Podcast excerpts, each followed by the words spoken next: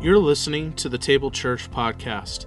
The Table is a community in Oroville, California that aims to follow Jesus by doing what he did love God, love our neighbors, and serve those in need.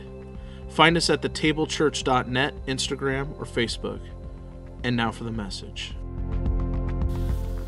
Holy Father, we come before you with great praise and expectation and also conviction, also confession that we have not loved you with our whole self and we have not loved our neighbor as ourself. Would you help us in this time to draw close to you? Because you are the source of life. You have the words of life. So, would, as they are spoken, would your Spirit use them to mold us, to shape us, to grow us, to heal us? And we will give you praise and thanks, saying these things in Jesus' name. Amen and amen.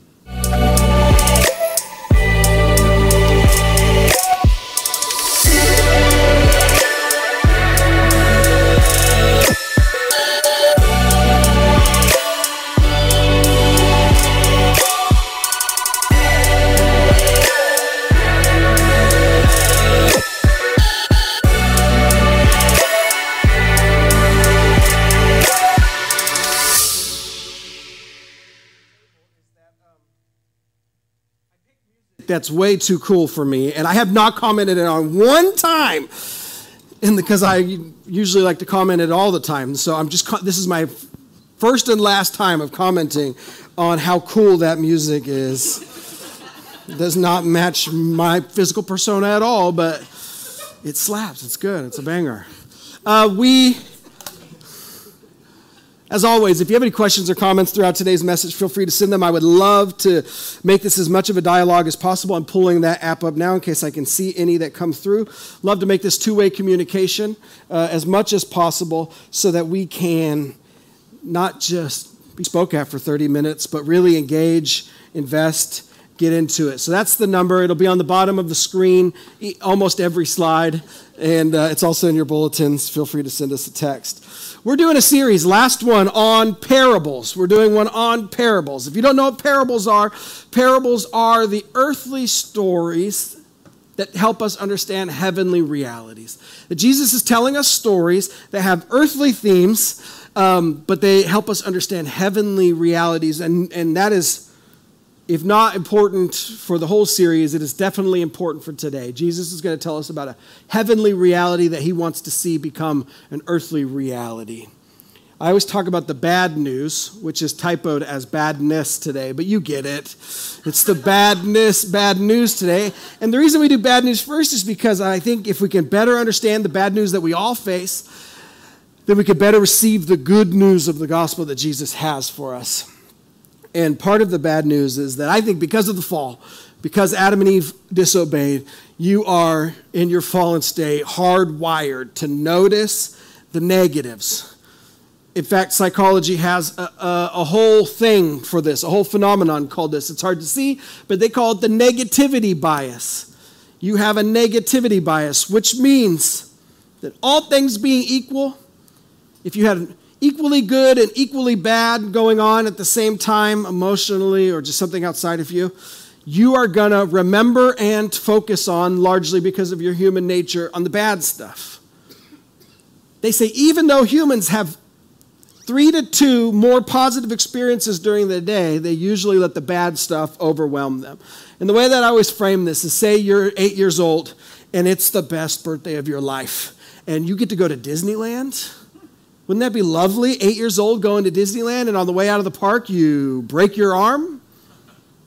You're going to be like, oh, that was the birthday I broke my arm, right? Not the birthday you went to Disneyland. Do you guys remember my eighth birthday when I broke my arm? That's negativity bias, even though it was the greatest day of your life. Cotton can't, whatever, roller coasters. It's the birthday you broke your arm at. Because we're, we, we just have that a part of our human nature that we focus on the negative. And today, Jesus wants to talk to us about finding joy, being a part of the Father's joy, being found and lost and celebrating. There's a, a, a famous kind of theologian, more he's more a sociologist. He's a his name's Tony Campolo, and he wrote a book called "The Kingdom of God is a Party," and that's what we're talking about today. The kingdom of God, Jesus wants you to know, is about joy, it's about celebration, it's about togetherness. We are going to read a lot of Jesus today. Uh, this is the eighth of a series on the parables, and I saved Luke's most famous parables for the end. It's a whole chapter, though. Sometimes we miss out on the entire meaning of what Jesus is saying because we focus on one parable. But if you want to turn with me to the entire chapter of Luke 15, it begins on 797, his most famous parables in the book of Luke, at least in my opinion.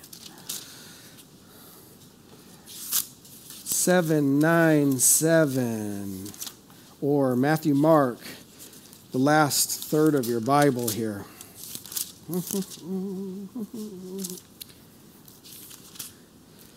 it's going to begin.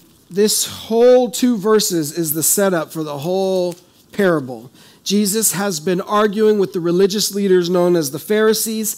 And when the Pharisees and the scribes to get together, they're extra problematic. They're extra challenging to Jesus. They're extra upset with the ways that he behaves himself because a good rabbi shouldn't be doing the things that Jesus is doing according to them. And so verses 1 and 2 gives you the whole setup and then Jesus gives you a set of three parables that explains to them what he's doing it's on the bottom, it says 15. All the tax collectors and sinners were gathering around Jesus to listen to him. All of them hanging out with Jesus. The Pharisees and the legal experts were grumbling, saying, This man Jesus welcomes sinners and eats with them. And that is so scandalous in this time. So Jesus tells them a series of three parables. Suppose someone among you had a hundred sheep and he lost one. Wouldn't he leave the 99 in the pasture and search for the lost one until he finds it? And when he finds it, he is thrilled and places it on his shoulders. And when he arrives home, he calls together his neighbors, saying to them, Celebrate with me, because I have found my lost sheep. In the same way, I tell you, there will be more joy in heaven over one sinner who changes both heart and life than over 99 righteous people who have no need to change their life. Before we read the other two parables, I want you to see the theme that's going on. There's lostness, there's foundness, there's gathering together, there's joy, there's sinners, there is repentance, changing of heart and life. Let's go on. To the woman, which is again scandalous that Jesus would equate God with a woman, a poor widow, looking for her life savings, about a week and a half's worth of money, starting in eight. Or what woman, if she owns 10 silver coins and loses one of them, won't light a lamp and sweep the house, searching her home carefully until she finds it? When she finds it, she calls together her friends and neighbors, saying, Celebrate with me, because I found my lost coin. In the same way, I tell you, Joy breaks out in the presence of God's angels over one sinner who changes both heart and life. And now, Jesus, probably his most famous parable in Luke, Jesus said, A certain man had two sons, and the younger son said to the father, Father, give me my share of the inheritance. Then the father divided his estate between them. Soon after, the younger son gathered everything together, and he took a trip to a land far away, and there he wasted his wealth through extravagant living. When he used up his resources, a severe food shortage arose in the country and he began to be in need. He hired himself out to one of the citizens of that country who sent him into the fields to feed pigs. And every Jewish person reading this now is completely grossed out because pigs are unclean animals, and yet here he is feeding pigs. This, young, this son longed to eat his fill from what the pigs ate, but no one gave him anything. When he came to his senses, he said, How many of my father's hired hands have more than enough food, but I'm starving to death? I will get up and I will go to my father, and I will say to him, Father, I have sinned against heaven and against you. I no longer deserve to be called your son.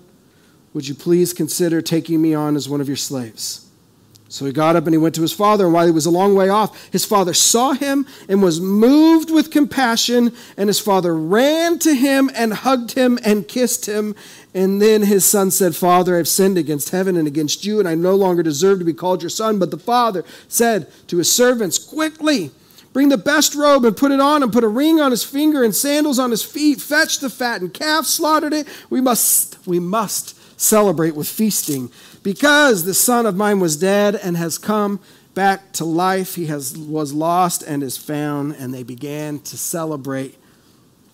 But the older brother is mad.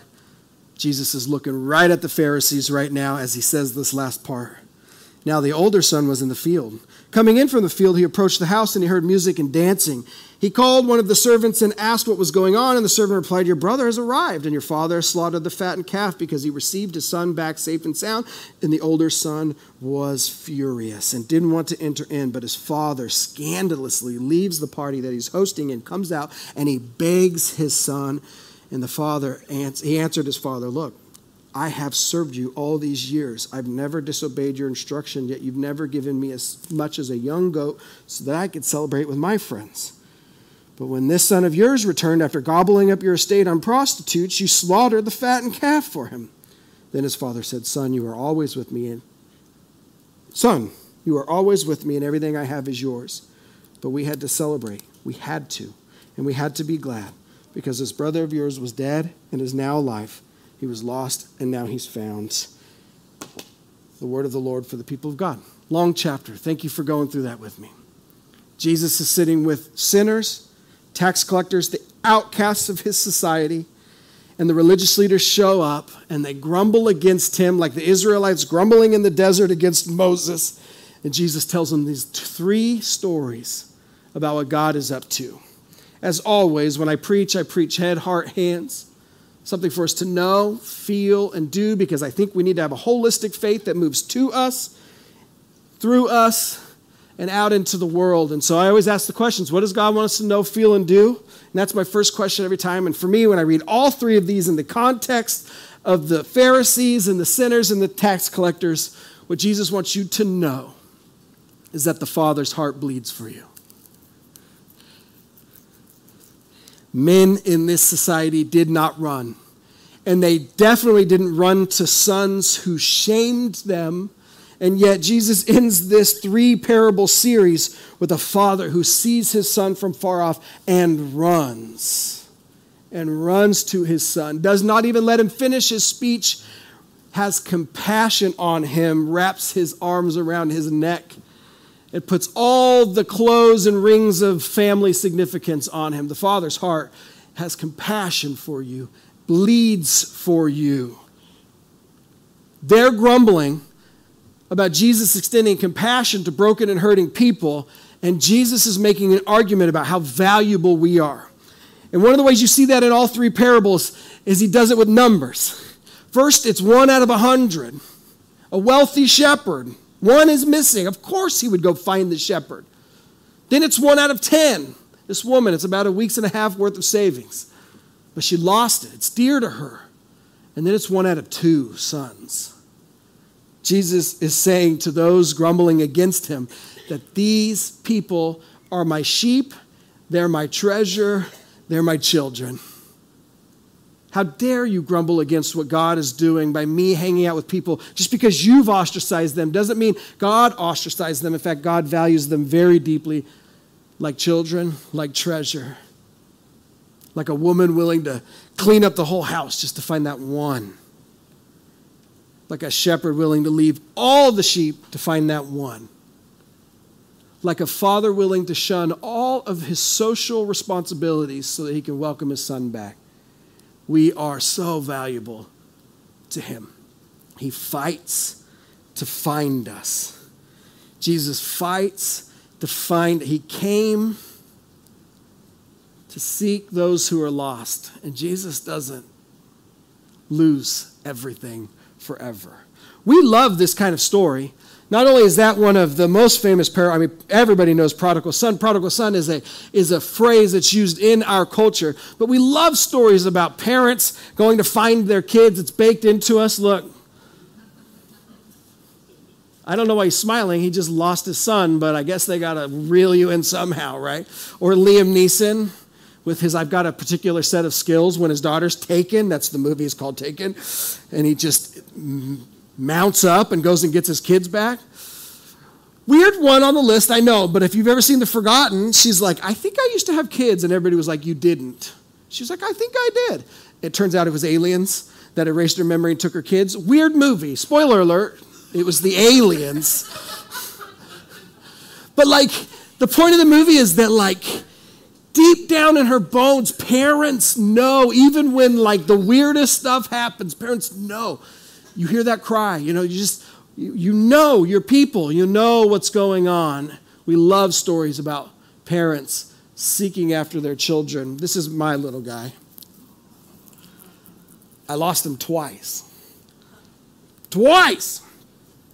Uh, one was um, at this park in Seattle this wasn't one of those times where like I'm sitting down on my phone and I'm like, I just turned my head for 30 seconds. It wasn't like that. I was walking behind him. I had a baby. Junior was brand new. I was taking my son. Erin was with us. And he was running up the hill, and we were just following behind him. And then he was getting a little bit further, and a little bit further away. And you can't see it. This is a park in Seattle. That looks like my little guy, except I don't have that dog. I was like, how'd they get a picture of this? But there's a bathroom back there, and he ran up the hill and turned to right at the bathroom. And then I was 25 steps behind him. And I got to the bathroom and I turned right and I couldn't find him. And you know, your heart sinks. And, but then that adrenaline elevates and you just start looking and you just start looking and then you start looking and then you're like don't freak out and then you start getting louder and then you start getting louder and now Erin's running to other human beings at this park and be like have you seen my son just beside herself. No one could find her. It's going on two, three, four minutes, and every minute feels like an eternity. And he's just playing on this little this thing. By the way, in Seattle, you're like, those progressives up there, they got these death traps still.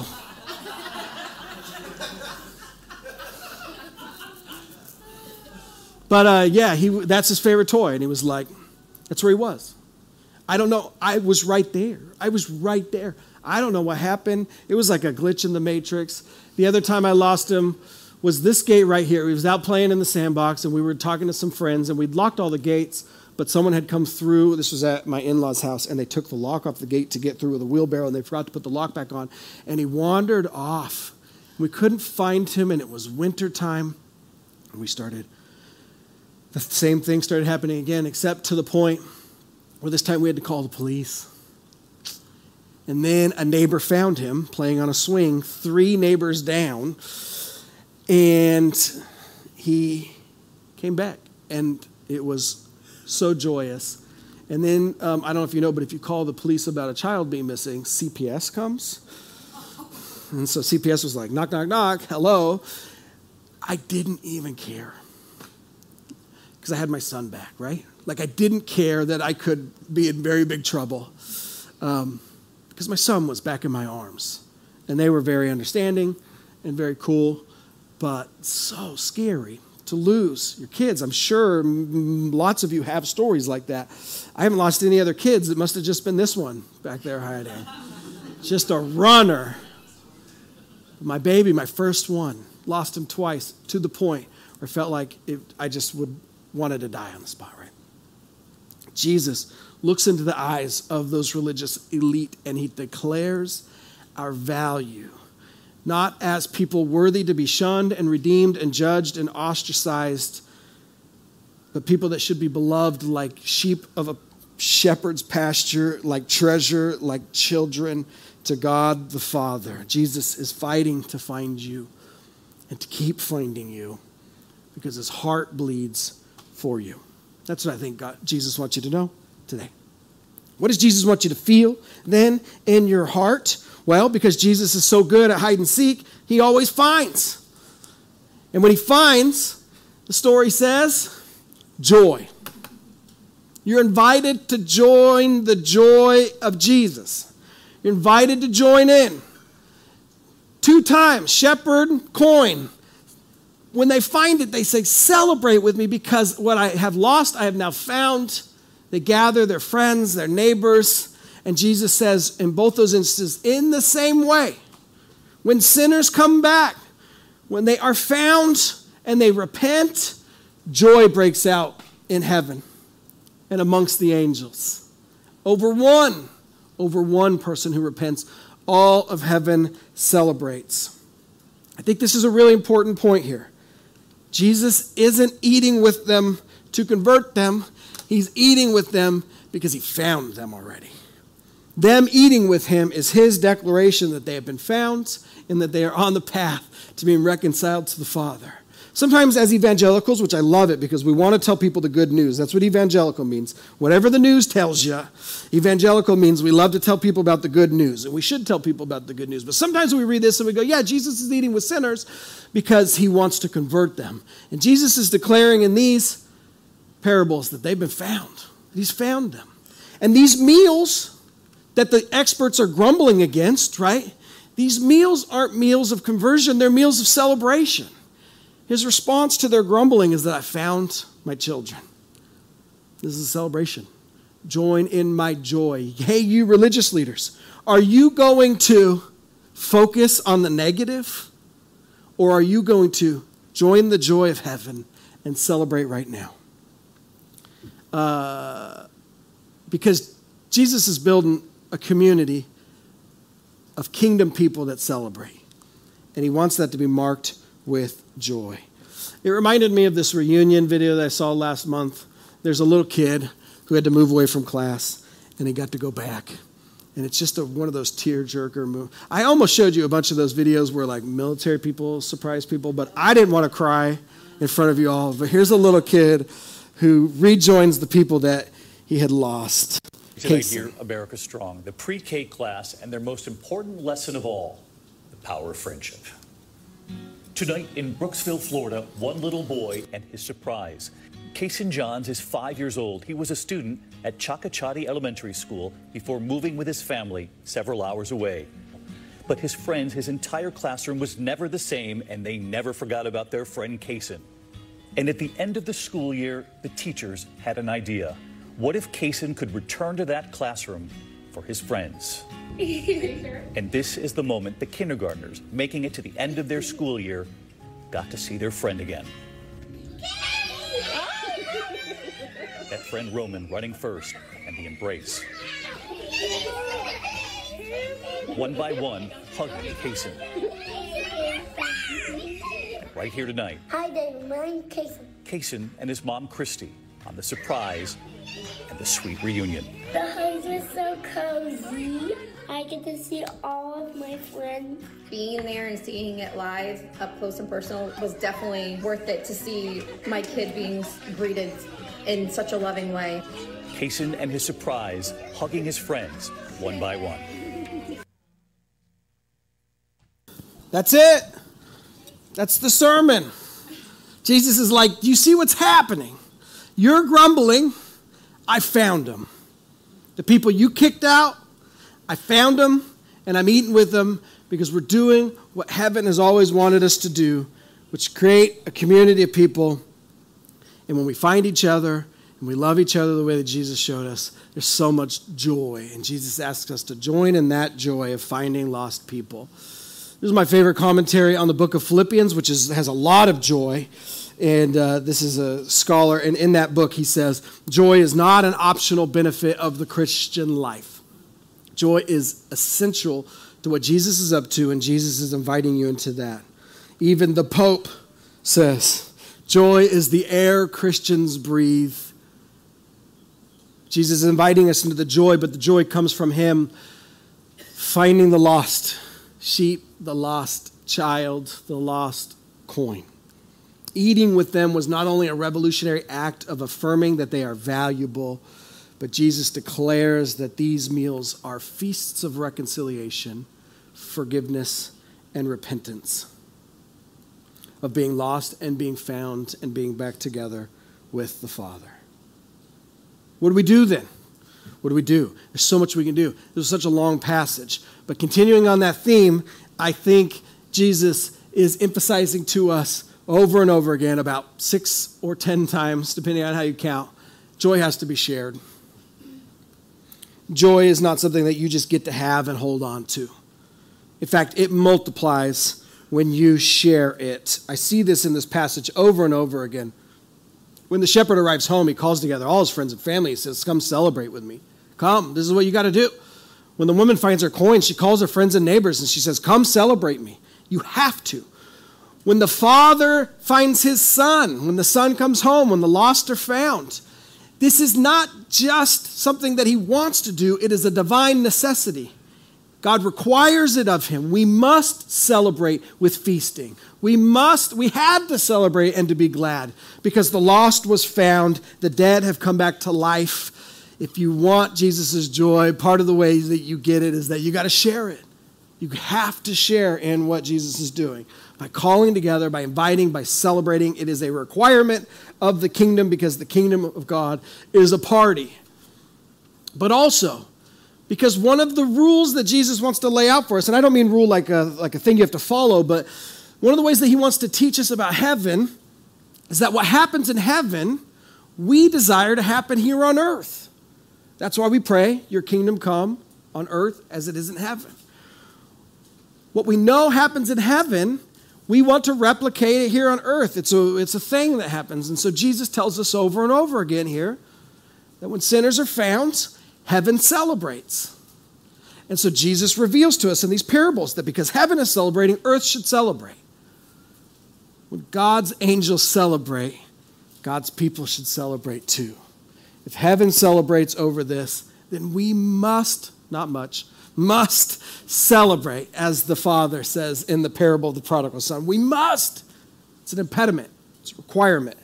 You have to party. I'm sorry. That's the rule. Because joy is incomplete when it's unshared.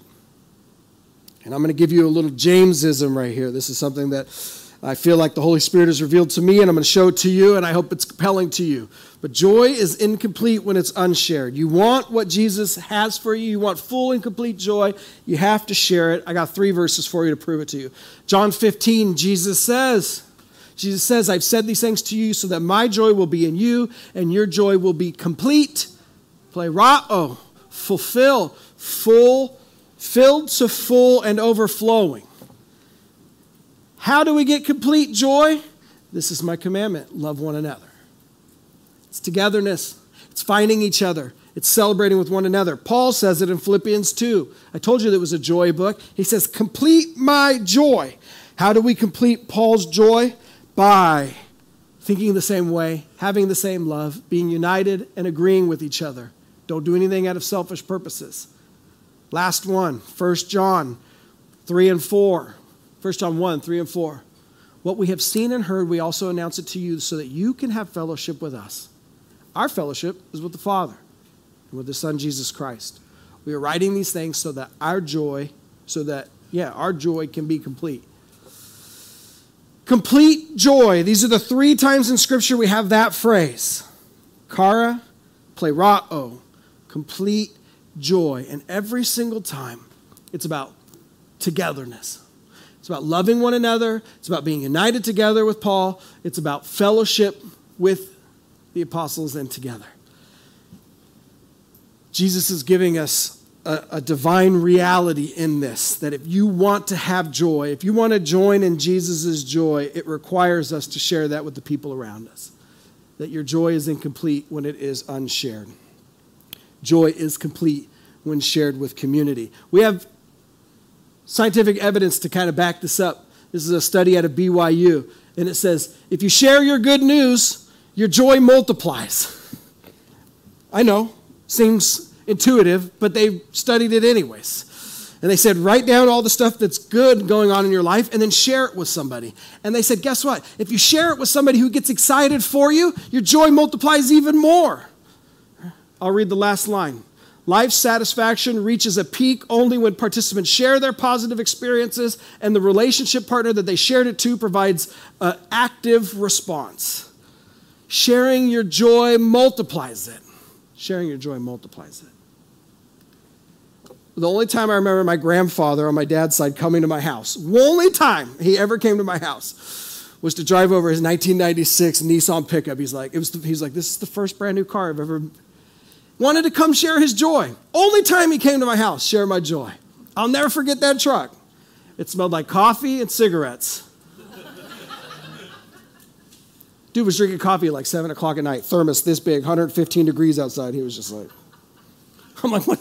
Do you need that much coffee? Apparently. Uh, this is a picture from when Erin and I got engaged. January 03, 2004, we got engaged on New Year's Day. Uh, we were all of 18 years old. But I had been making some good decisions in my life, and I was kind of the golden child my family. Not hard to be like just completely normal person, and everyone was like, he's doing great.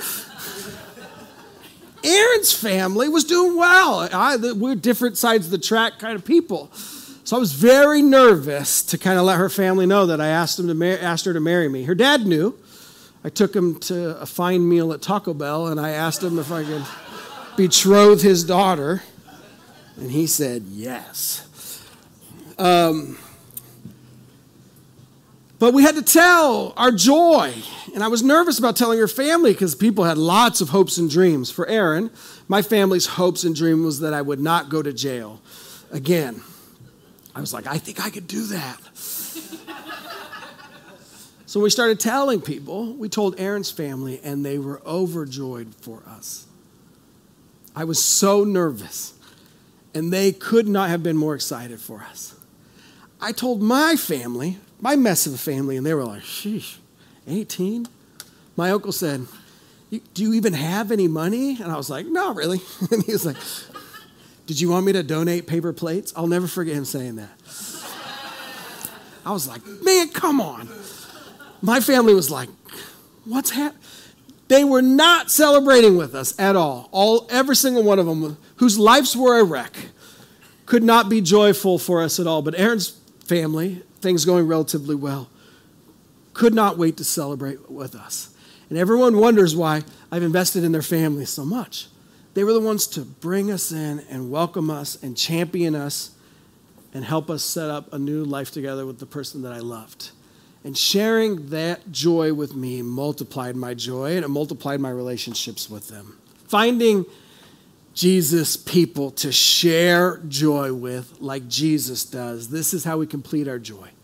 It gets complete, the joy that Jesus has for you when we share it with one another. But community's hard. And again, remember, you're hardwired to focus on negativity, and there's going to be a lot of times where you don't want to, but Jesus is encouraging you to find good community. Questions, comments, criticisms, concerns, challenges? Hearing none. Here's my summary. I Went long today, y'all.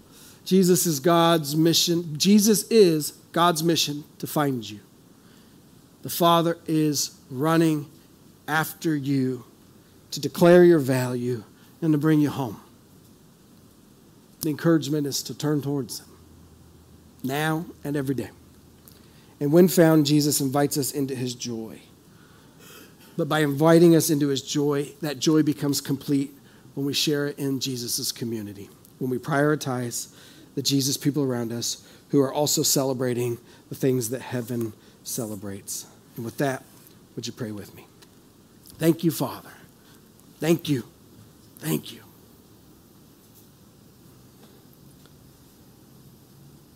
That in your Son you have descended to us to come after us. It is now not some mystery about where you are and what you're up to, but you have revealed yourself most fully in your Son, who, though he was rich, became poor for our sake, that in debasing himself, he would find us and bring us home. Thank you. Help us to live into that. And for those of us who don't know that good truth, for those of us who are feeling compelled by it today, would you help us to turn to the Father? that we would change our hearts and lives, that we would ask to be found, that we, like sheep who have gone astray, would be hoisted on Jesus' shoulders and brought back to the fold. Help us. Help us.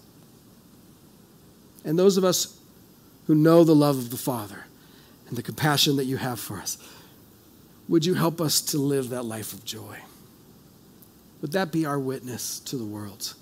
Joyful, loving people who know that we were lost and who declare that we've been found. We will give you all thanks and praise. Table Church, will you help me finish this prayer by saying the Lord's Prayer? Saying, Our Father, who is in heaven, hallowed be your name. Your kingdom come, your will be done, on earth as it is in heaven. Give us this day our daily bread, and forgive us our sins as we forgive those who sin against us. And lead us not into temptation, but deliver us from evil. For yours is the kingdom and the power and the glory forever.